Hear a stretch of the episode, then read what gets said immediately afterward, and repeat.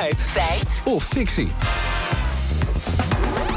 Iedereen moet lekker in zijn vel zitten. Zijn we de kat uh, net, Lambert. Ja. We gaan het hebben over cardiologie bij vrouwen. Ja, want vandaag staat in het A D dat je als vrouwelijke patiënt... namelijk beter af bent bij een vrouwelijke cardioloog. Hoogleraar Kiki Lombarts doet zelfs een opvallende uitspraak. Ze zegt, en ik citeer... als een vrouw met hartinfarcten op de spoedeisende hulp belandt... en door een mannelijke cardioloog wordt behandeld... is de kans twee tot drie keer groter dat ze overlijdt... dan wanneer ze was behandeld door een vrouwelijke cardioloog. Ja, dus je bent inderdaad als vrouw beter af bij een vrouwelijke cardioloog. Dat is goed om te weten als ja, dat zo is. Ja, dat is zeker goed ja. om te weten. Ja, dan moet je maar het geluk hebben dat er een vrouwelijke ja? cardioloog rondloopt. Op het rooster staat. Ja. ja, nou ja, een van de grote struikelblokken in de cardiologie... zijn namelijk de protocollen, zegt Angela Maas... emeritus hoogleraar cardiologie voor vrouwen aan het Radboud U M C. Die zijn te eenzijdig en daardoor neemt de kans op fouten toe. Het probleem is natuurlijk dat de meeste klachten nog steeds geënt zijn op richtlijnen die ontwikkeld zijn naar het voorbeeld van de mannelijke patiënt. Daarmee loopt natuurlijk iedere arts eh, nog steeds het risico om klachten niet goed eh, te interpreteren. Dus we kunnen de kwaliteit verbeteren door beter te kijken naar wie eh, er tegenover ons zit. Ja, verschillen de klachten of symptomen van mannelijke patiënten dan zoveel van die van vrouwen?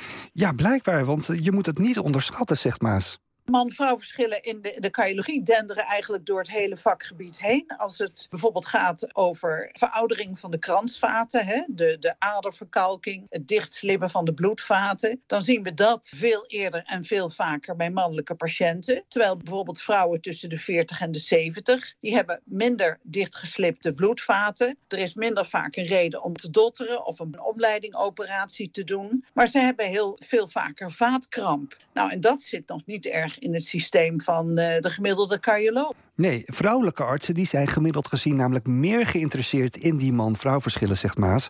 Ook communiceren ze empathischer met vrouwelijke patiënten, met een betere analyse en afloop tot gevolg. Dat zie je dus ook terug. Ja, ja.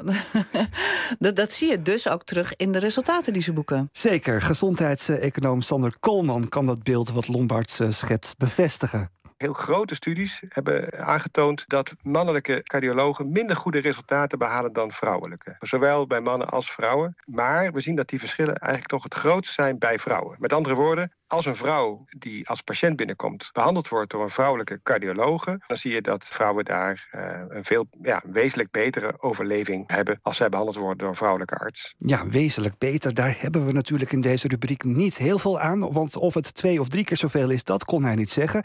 Dus die aantallen die legden we ook voor aan de cardioloog. Nou, ik verbaas me nergens meer over. Ik, dit soort getallen zijn natuurlijk ruim bekend. Ik, ik hou me hier al dertig jaar mee bezig. Ja, en, en dan gaat het wel om hartoperaties. Wordt er dan ook iets aan gedaan? Ja, een derde van de cardiologen in Nederland is vrouw. Maar dat wil niet zeggen dat dat ook meteen invloed heeft op verandering.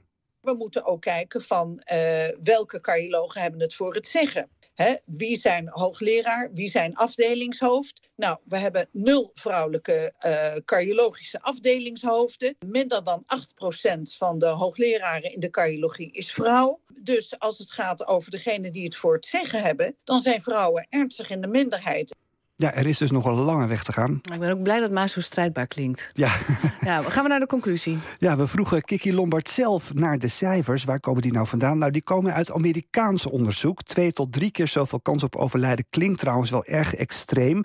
Druk je dat in cijfers uit, dan heb je als vrouw één komma vijf procent meer kans om te overlijden als de operatie op de spoedeisende hulp door een mannelijke cardioloog wordt uitgevoerd. Maar ja, de uitspraak is wel een feit.